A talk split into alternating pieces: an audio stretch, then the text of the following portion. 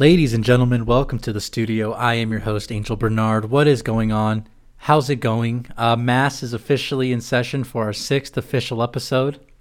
Technically, this is actually episode number seven, if you include the heartfelt apology that I made a couple days back.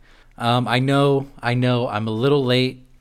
Can you guys cut me some slack? I've had a long week filled with a bunch of shit going on, uh, so you can go fuck yourself. All right, it's it's one day late.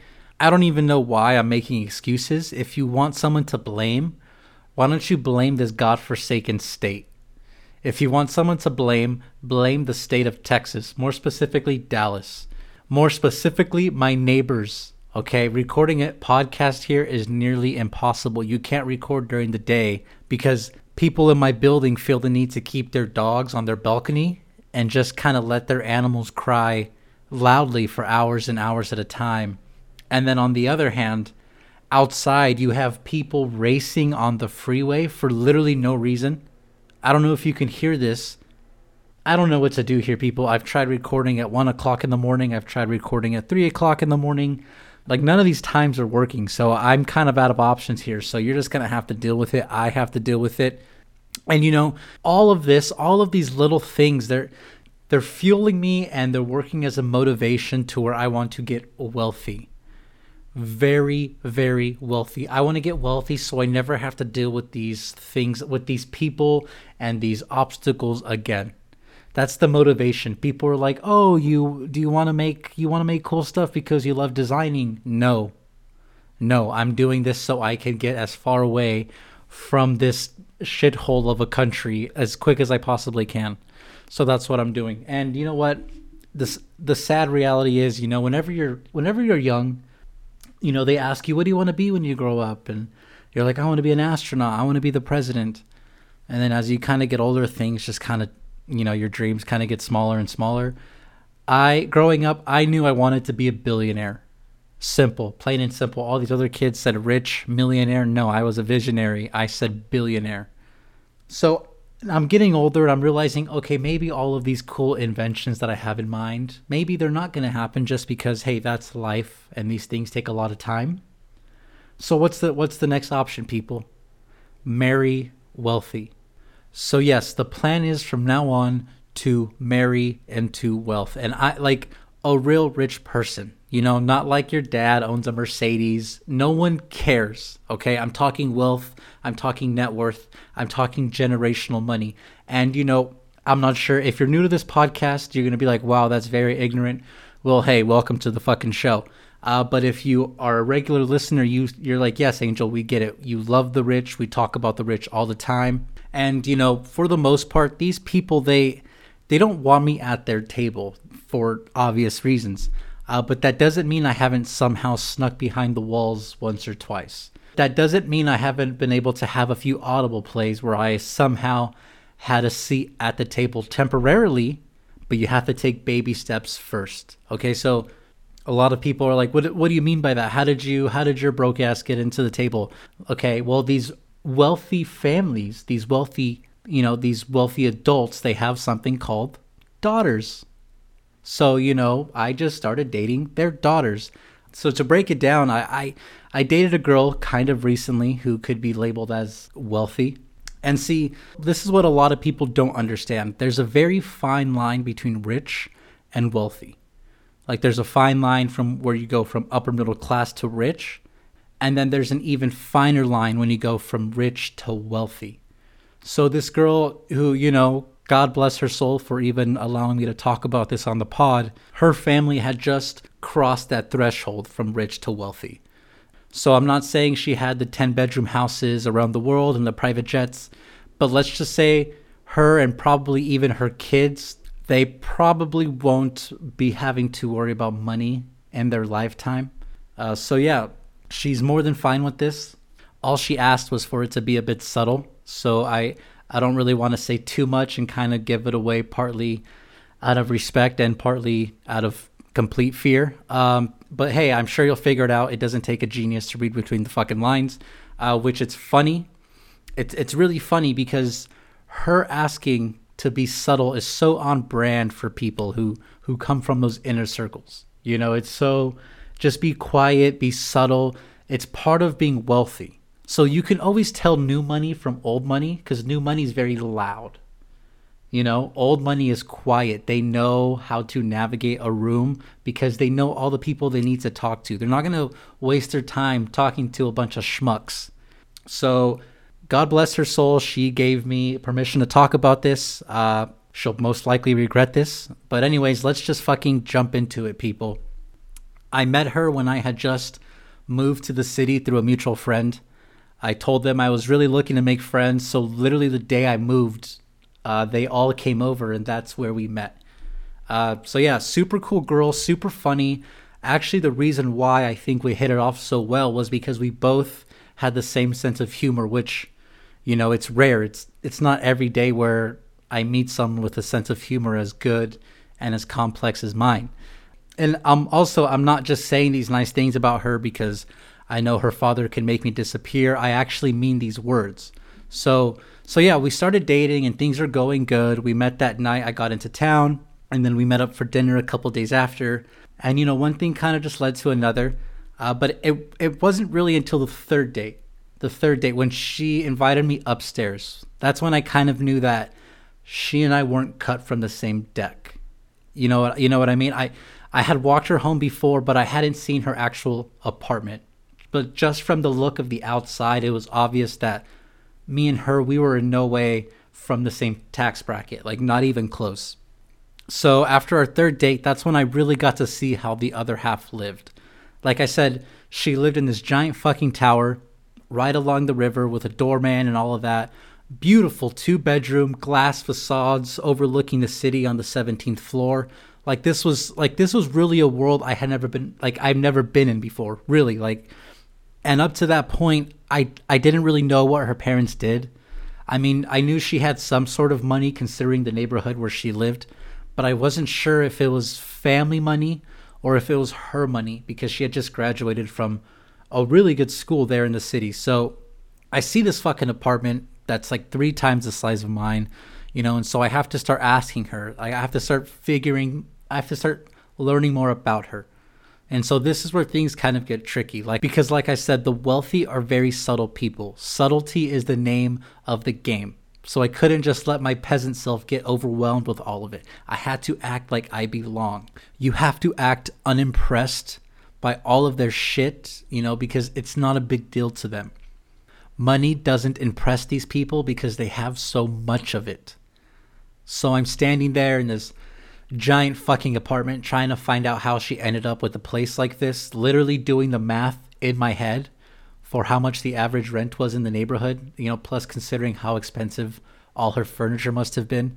And so I mean, we had we had only been out a couple of times, and so I didn't know too much stuff like I said, and so I brought up her family and just kind of got to know her more and and that's when things really started clicking for me. That's when I started to kind of get the bigger picture uh, her father, he was in uh, in in real estate. Let's let's say that right there in the city. It was actually her parents' apartment where she was staying there for a bit to get used to her quote unquote post grad life. Uh, her mom was a stay at home mom, but I knew it went deeper than that because her grandfather, who I never met, but in my mind I'm kind of picturing like the Monopoly man. Uh, he was also in real estate during his heyday. So her dad kind of her dad essentially stepped in for her grandfather. And and to make things even more interesting, it turns out her mom and dad, they both attended and met at the school where she attended. To and to get even more specific, I probably shouldn't, but fuck it. She also had a younger sister, and this sister was really fucking smart, who was planning to go to that same university. So that's where this kind of legacy thing starts starts happening, people. This is how you build a legacy. This is what I'm always talking about, folks. This is the generational wealth I have been screaming about. This is what I mean by leaving a legacy behind. You want to leave behind something for your future relatives to prosper off of. You want to leave them an in at these prestigious universities. You want to leave them financial security. That's what you're supposed to do. I mean, what are you? You gonna leave your kid a 1965 broken down white Chevy? Grow the like, grow the fuck up, seriously. And so you know, we start dating, and like I said, we really hit it off. yes, she came from a bit of money, but she had a legitimate job. It's not like she was sitting by the pool, you know, on Instagram all day. She had a legit job and a good one at that. And I think I think that was part of the allure for me. You know, she wasn't some spoiled rich kid uh, who didn't do anything. She went to a great school and she had a great job. You know, so here was this girl who came from that world, and it was a bit mind boggling because up to that point, I had lived under this impression that these super wealthy people were very cold and distant. You know, which for the most part, that is very true. But she was not, for the most part. And actually, one of the problems we had was I wanted to kind of become a bit more serious uh, a little bit in the beginning. I was just kind of, I was head over heels like some simpleton. Can you blame me? And normally that might have worked with your average human, but not her not her. And here here's what you need to know, folks. People from these families, they are raised in a certain way. So they're they're raised in a certain way so their emotions do not get the best of them. That's probably one of the golden rules. They probably have that like transcribed in a fucking shrine in their basement. You have to stay level headed and you have to have this sort of disconnection from your heart. You have to have this disconnection so you don't go fucking up the family line but at the same time you you have to see things from their perspective you know when you're grown up with that kind of security all of your life where you had where you never have to worry about money or where your next meal was going to come from you know you become so disconnected from reality that the struggles that you know the less fortunate have to go through they begin to look like fun like it begins to it, it begins to seem like a kind of game to them and it seems a bit exciting to not know how you're going to pay rent or how you have to eat ramen for the next three days. These little things begin to seem new and fresh. And it's all great and dandy because they know at the end of the day, they can just head back behind their walls. So, so things like that, they do happen and it's not uncommon. It's not uncommon. And hey, maybe that's what the whole thing was because from day one, I was, I was always very honest. You know, I told her I had just launched my own startup and was just really trying to find my footing in the door. Uh, and things were barely starting to take off at the time. It was at a point where things were on an upswing, kind of, but you know they could easily go to complete shit the very next morning. So that's kind of where I was in terms of career in my life. So you know maybe maybe all of these factors made me a wild card, which I am. Uh, but you know because she was taught her entire life to not be around wild cards. She was taught to disconnect from her emotions because emotions will impoverish you, they will ruin the legacy. There's a distance that these people have from the everyday schmuck because a guy like me will come and fuck it all up. So she was working all of that out in her head. These are the things that she was thinking about. And yet somehow I was able to just keep coming back. You know, like I said, we got along really well. And after a couple of months, we started getting serious. Uh, it started out as staying the night twice a week to four times a week. And basically, it got to a point where I was there all the time. Like, I have no, like, I really have no idea why I even kept paying rent during that time. I was just, I basically was at her apartment nonstop. And around the two and a half month mark, uh, she asked if I would want to meet her family. And so this is when uh, things start getting a bit real, you know. And of course, I I agreed, and like literally the next day we headed over there. Like literally the next day. Like she like she asked if I wanted to meet her parents Thursday, and we were in her white Audi to her parents Friday evening. Honestly, I have to be honest, it scared the fuck out of me. Like it scared the fuck out of me how quickly that transition happened. She told me where they lived and she said a town about 30 miles outside the city. So later that night when she was showering, I started Googling what this place was. I mean, I knew I, I had a gist that obviously the area was going to be a nice one, you know, but for all I knew, God's sake, she could have been taking me to the woods to murder me, you know. So I, I go to Google Images, and man, this place was beautiful. Beautiful. Giant houses, gated communities, a small beach town in a, with a bunch of hills. And and my immediate thought was, Lots of places for them to bury me over there. Lots of land to hide the body parts. That's all I'm saying. You know, so the panic, it kind of starts to set in. I wasn't sure if it was just the anxiety of meeting the parents or if I was intimidated by what I was about to be walking into. All I knew was that I saw the movie Get Out. So their little clan shit wasn't going to be working on me, and that was a fact. You know, so the next day comes and we're leaving the city and slowly making our way into the suburban areas, which that was kind of my first time doing. Like, think about this, folks. I had spent literally every day in the city. So the city was all I knew. The residential life wasn't going to be, you know, it, it wasn't going to be something I was used to. And to make matters worse, I was going behind the gates, behind the walls. I was heading into uncharted waters. I was heading to a place where if things went south, the police would not help me because the police worked for them. So the skyscrapers are kind of disappearing over the horizon. The roads are becoming more and more confusing. I'm just kind of looking around trying to figure out where the fuck we are. And then suddenly we we exit off and we get off into this beautiful small town. Like this place literally looked like a fucking movie set. And we're cruising through the town and we're going through the hills just passing these giant fucking houses and eventually we, we reach these gates there are these two giant black gates that worked as like the entrance point to the community. Uh, you know, it had the stone walls, the thick trees, the foliage. It had it all. And the gates open, we drive in, and man, I just knew I belonged. I knew I was home. And I'm not saying I was home because I was with her. I'm saying I was home because I had finally arrived to my destination. It was like I was greeting all of my ancestors and all of the past lives I've lived behind walls, you know? Like, think about it, folks. In my past life, I lived behind walls like these. So it was like I was coming home, you know, with the boat shoes and the family cover ups. I just knew this is where I was meant to be. I knew that I was finally with my people. And you know what? Her family, really amazing people, really nice people. And again, I'm not just saying this because I fear for my life, but really welcoming people who, you know, I, I think meant well, but like I said, there's this this kind of coldness, like sort of detachment. You know, however, I I would have loved to just share a couple of glasses of whiskey and a cigar with her father and just kind of pick his brain a bit, you know, just kind of see what what his thoughts on the world were. You have to think about it this way. Everything these families do is very calculated. They're planned out. And when things are planned out, there's no emotions because they know what's best. It's like the legendary players in the stock market. There's this sort of distance from it because you know because they know if they get too close, it'll burn them. You know, so there's a sense of coldness and a sense of detachment from the emotions.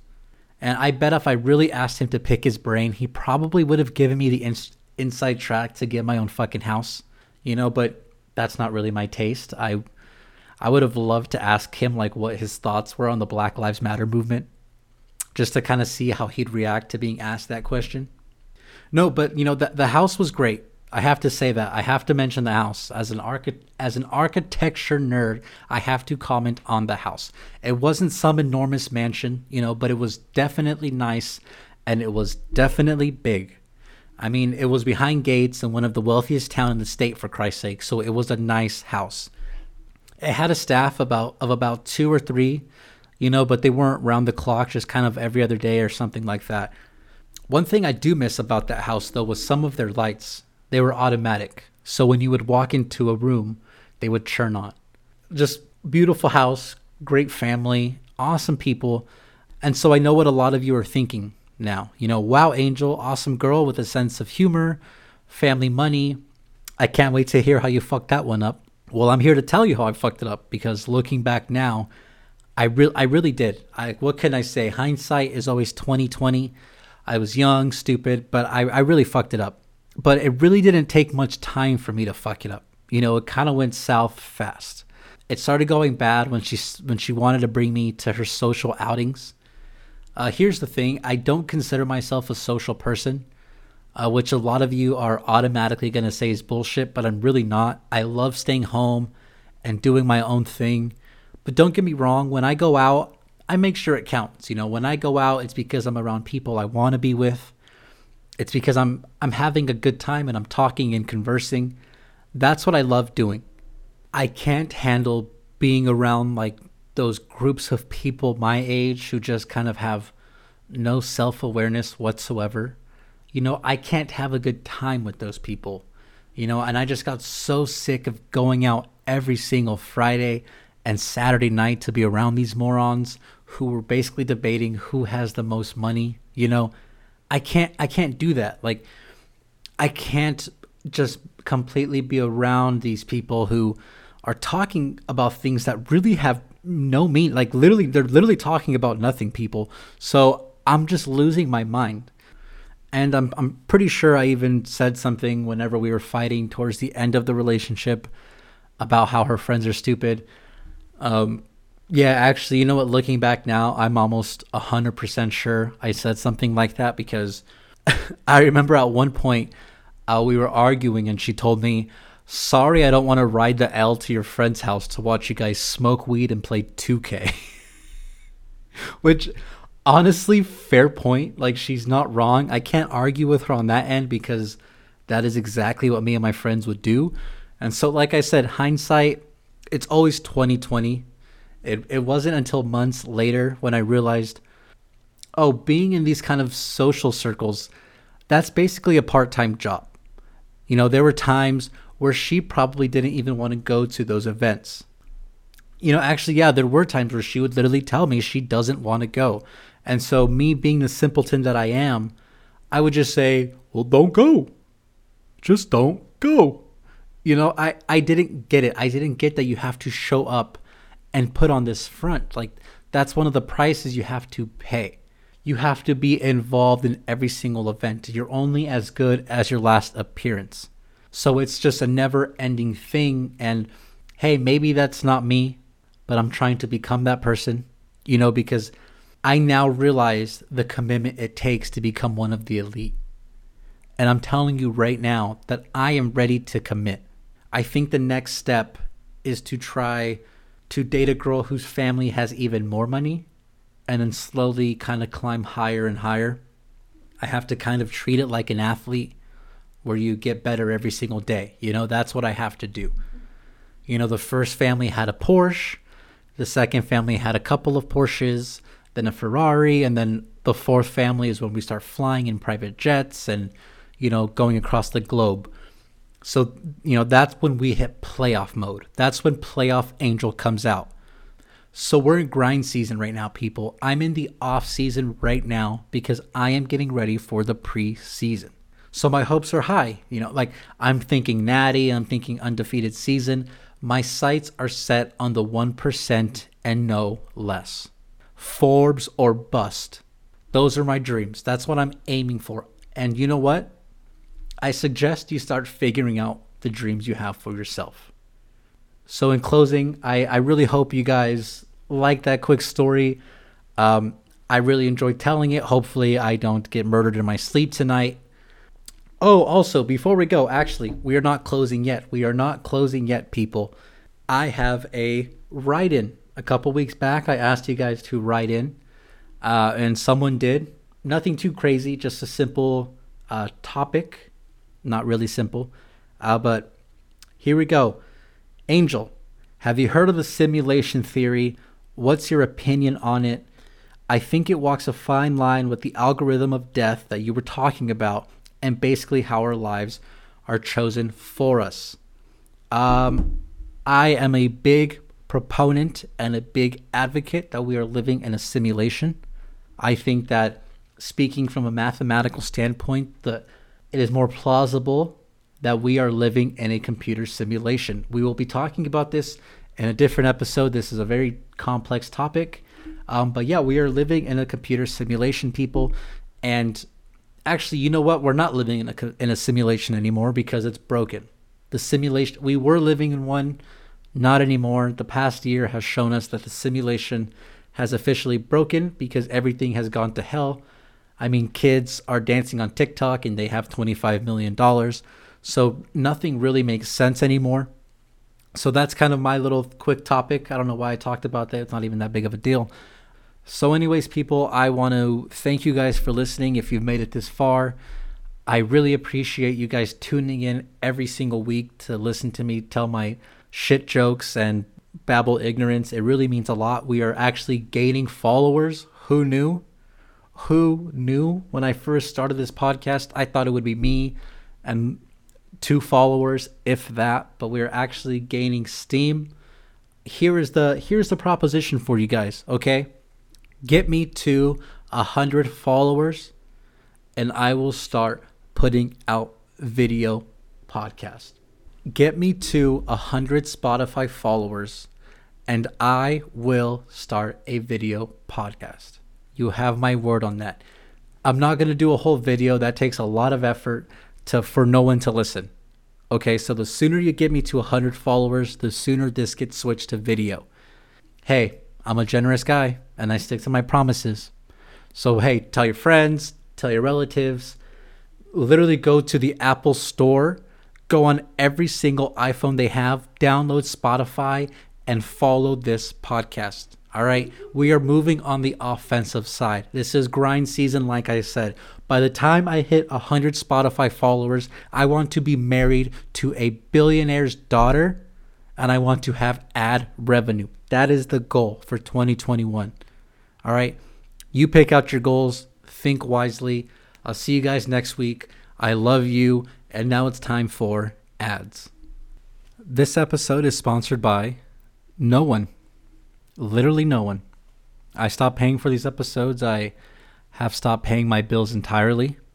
So, yeah, this episode is sponsored by no one. And do you know why?